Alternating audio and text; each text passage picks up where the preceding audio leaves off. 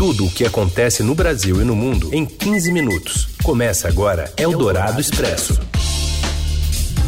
Olá, sejam todos bem-vindos a mais uma edição do Eldorado Expresso, sempre trazendo para você as principais notícias no meio do seu dia, se você estiver com a gente pelo FM 107,3 Eldorado, almoçando, por exemplo, ou em qualquer horário em podcast para você que estiver fazendo outra coisa, jantando, por exemplo.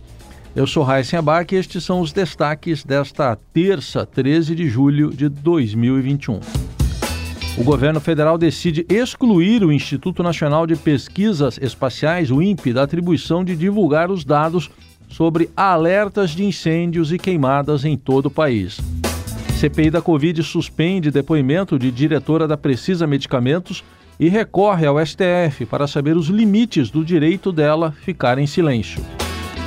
E ainda a indicação do candidato terrivelmente evangélico de Jair Bolsonaro para o STF e um perfil do delegado que vai investigar se o presidente cometeu crime de prevaricação. É o Dourado Expresso. Tudo o que acontece no Brasil e no mundo em 15 minutos. A gente começa falando de André Mendonça, que é oficialmente indicado pelo presidente Jair Bolsonaro para assumir a vaga deixada por Marco Aurélio Melo no Supremo Tribunal Federal. As informações chegam com o repórter do broadcast político Eduardo Gayer. Oi, Heisen, tudo bem com você? Agora é oficial, o presidente Jair Bolsonaro indicou formalmente o advogado-geral da União, André Mendonça, para assumir a vaga deixada por Marco Aurélio Melo no Supremo Tribunal Federal. A indicação consta na edição do Diário Oficial da União desta terça-feira. Bolsonaro confirmou ontem que indicaria Mendonça, que ainda precisa ter o nome aprovado pelo Senado, onde ele enfrenta resistências. Com isso, o presidente cumpre sua promessa de campanha de indicar ao Supremo alguém terrivelmente evangélico, nas palavras do próprio Jair Bolsonaro. O André Mendonça é pastor presbiteriano e, se alçado ao Supremo, pode fortalecer a ligação do presidente com grupos religiosos que são muito importantes no xadrez eleitoral de 2022. Mas olha, Heisen, seguindo os ritos constitucionais, André Mendonça agora deve passar por sabatina no Senado. Para ser aprovado, o indicado precisa do voto de pelo menos 41 dos 81 senadores. E muitos senadores têm reservas, têm resistências ao advogado-geral da União pelo uso da Lei de Segurança Nacional contra críticos do governo quando ele ocupava o Ministério da Justiça. Mas André Mendonça já começou o beijamão no Senado para tentar garantir os votos que precisa. Vamos acompanhar, Raíssa. Eldorado Expresso. O vice-presidente da Câmara, Marcelo Ramos, disse hoje que há indícios de prevaricação do presidente Jair Bolsonaro no caso da compra da vacina indiana Covaxin. Apesar disso, o parlamentar ressaltou que a Constituição estabelece a presunção de inocência e que é preciso aguardar as investigações da Polícia Federal e da CPI da Covid. A PF abriu inquérito para apurar se Bolsonaro deu encaminhamento às denúncias de irregularidades que recebeu o deputado Luiz Miranda em 20 de março. Em entrevista à Rádio Eldorado, Marcelo Ramos disse que a versão de Bolsonaro de ter acionado o ex-ministro da Saúde Eduardo Pazuello precisa ser comprovada. Acho que temos que esperar a conclusão dos inquéritos, mas objetivamente existem indícios. O próprio presidente da República assumiu ontem que recebeu os documentos do deputado é, Luiz Miranda. Lembrando que ligar para alguém não resolve o problema da prevaricação. O que resolve o problema da prevaricação é tomar medidas formais.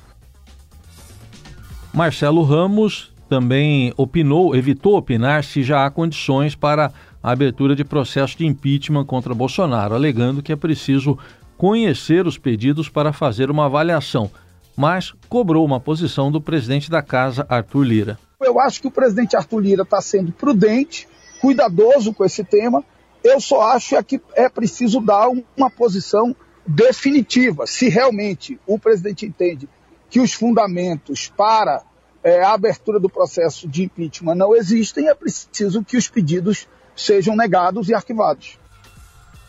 O vice-presidente da CPI também considera positivo, aliás, o vice-presidente da Câmara dos Deputados também considera positivo o diálogo de ontem entre Bolsonaro e o presidente do Supremo Tribunal Federal, Luiz Fux, em que houve o compromisso de respeito aos limites da Constituição.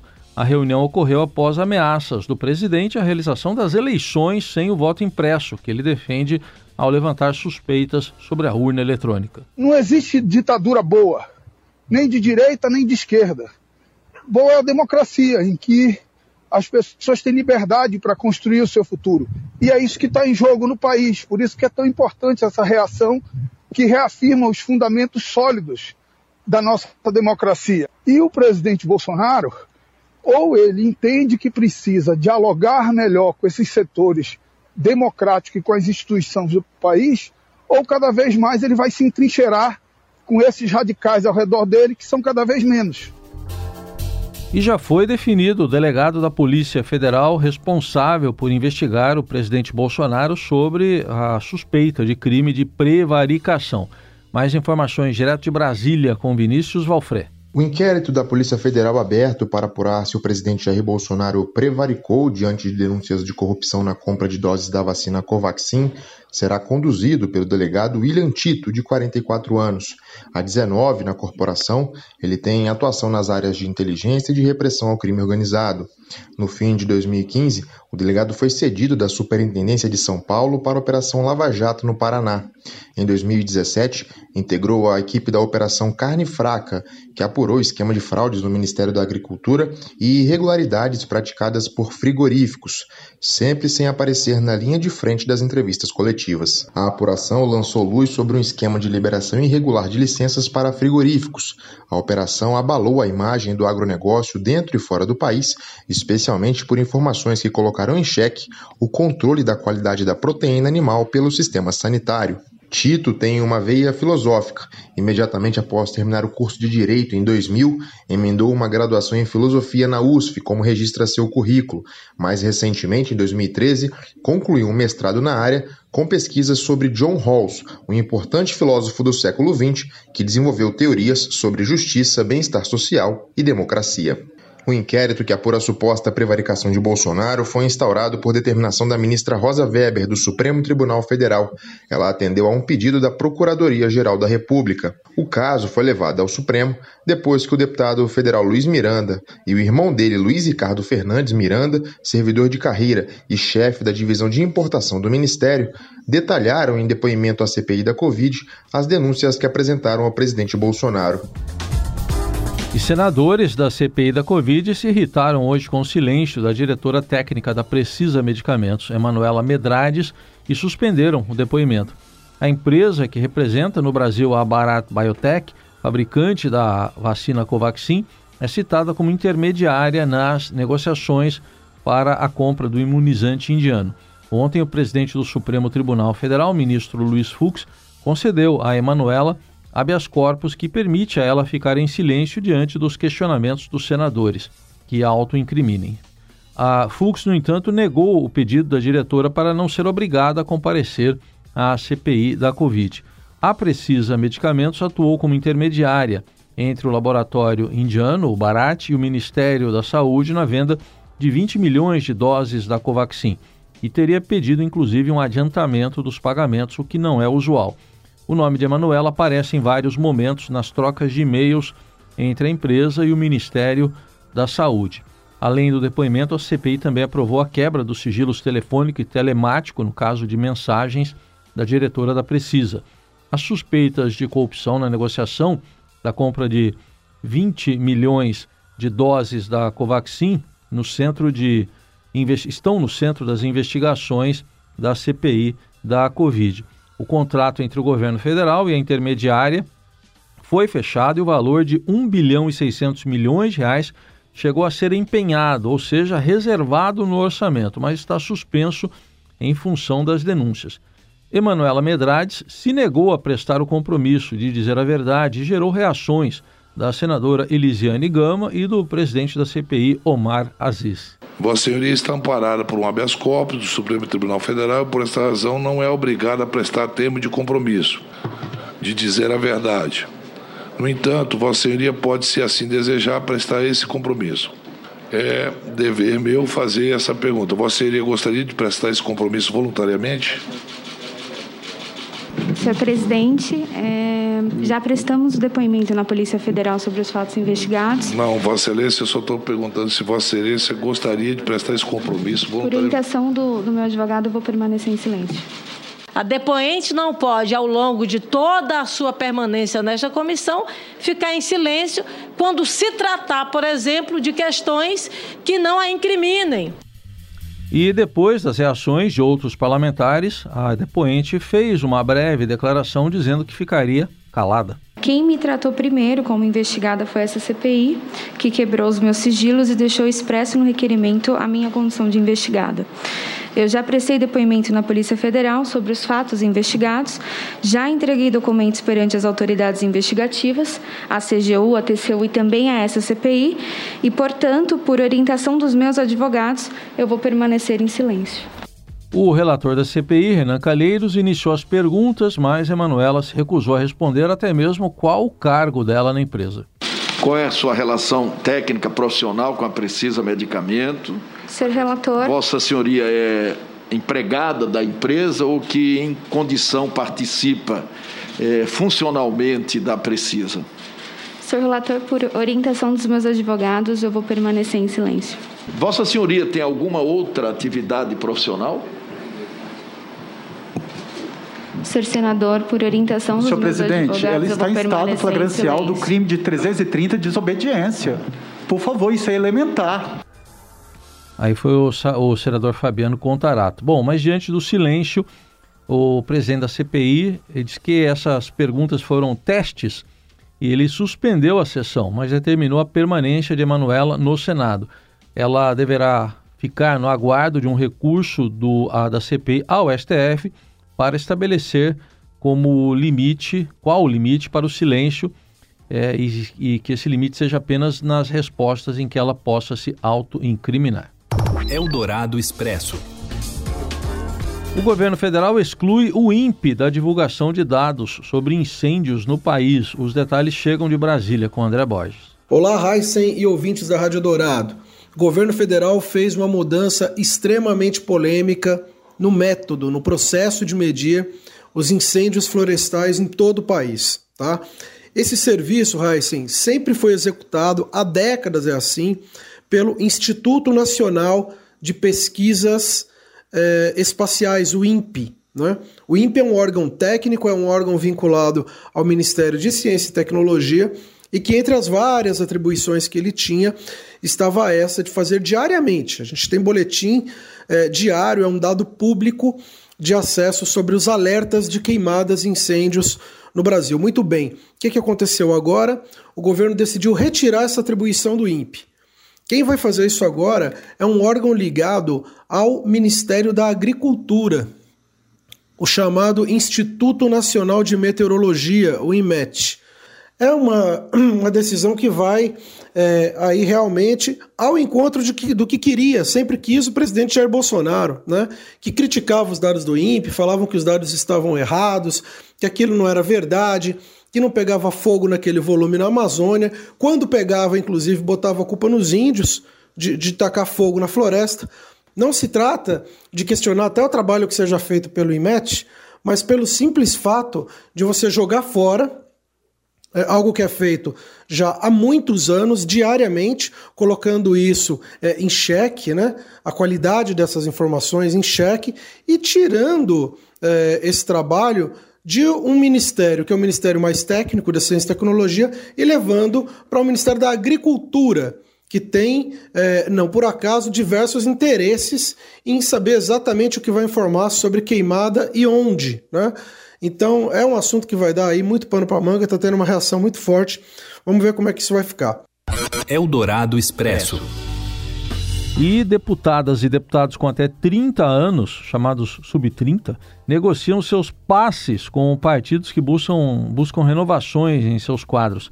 A Camila Turtelli traz mais informações direto de Brasília. Olá, ouvintes da Rádio Eldorado.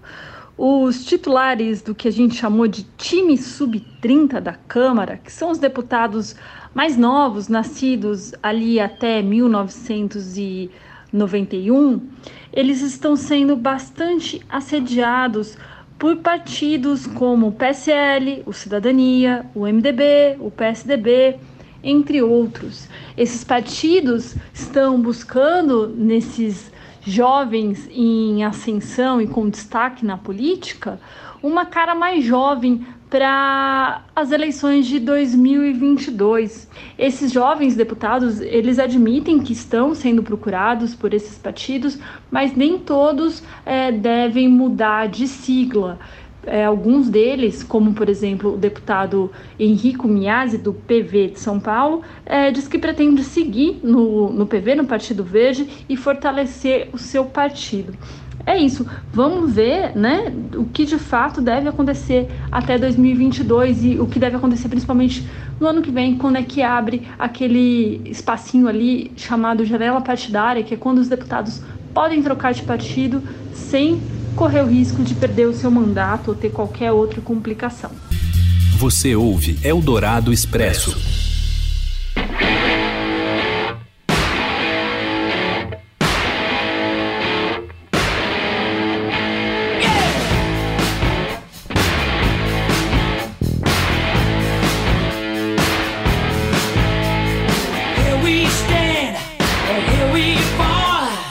agora mistura fute, futebol e rock, né?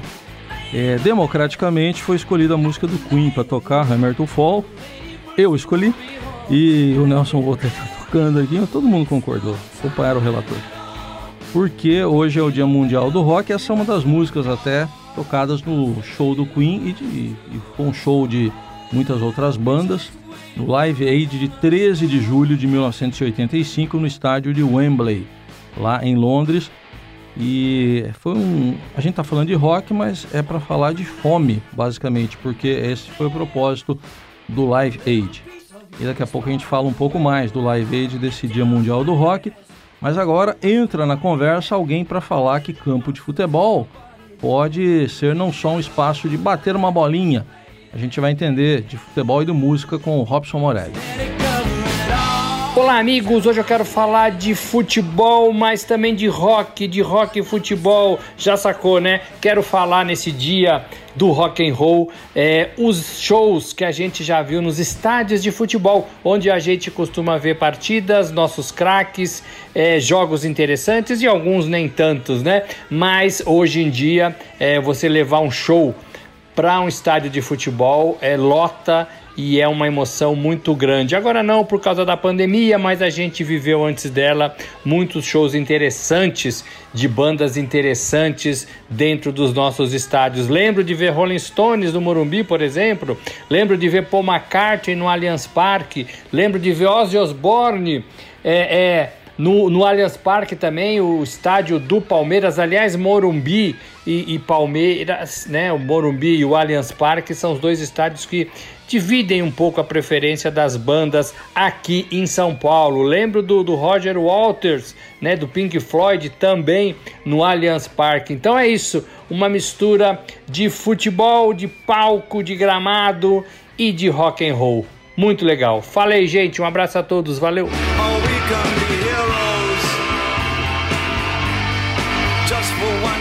Pois é, o Live Aid em 13 de julho de 85 reuniu vários artistas em Wembley e também na Filadélfia, né? Foram, foram shows simultâneos em Wembley e na Filadélfia, nos Estados Unidos, para tentar combater um pouco a fome naquela época no mundo, em 1985. Hoje a gente está no século 21, com fome, né? Com ganância, com recorde de produção agrícola, mas com fome ao mesmo tempo e até esse momento de certo certo não, de errado obscurantismo que a gente está vivendo em vários segmentos, na política e em especial no combate à pandemia, tipo uma idade média.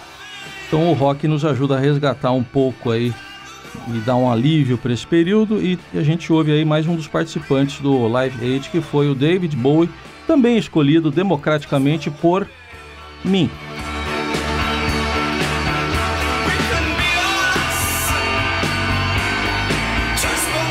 E ao som de Heroes com David Bowie, a gente encerra aqui o Eldorado Expresso, contando também com Nelson Walter, o Moacir Biasi e a Laís Gotardo. Gente, uma ótima terça para você, para todo mundo e até amanhã.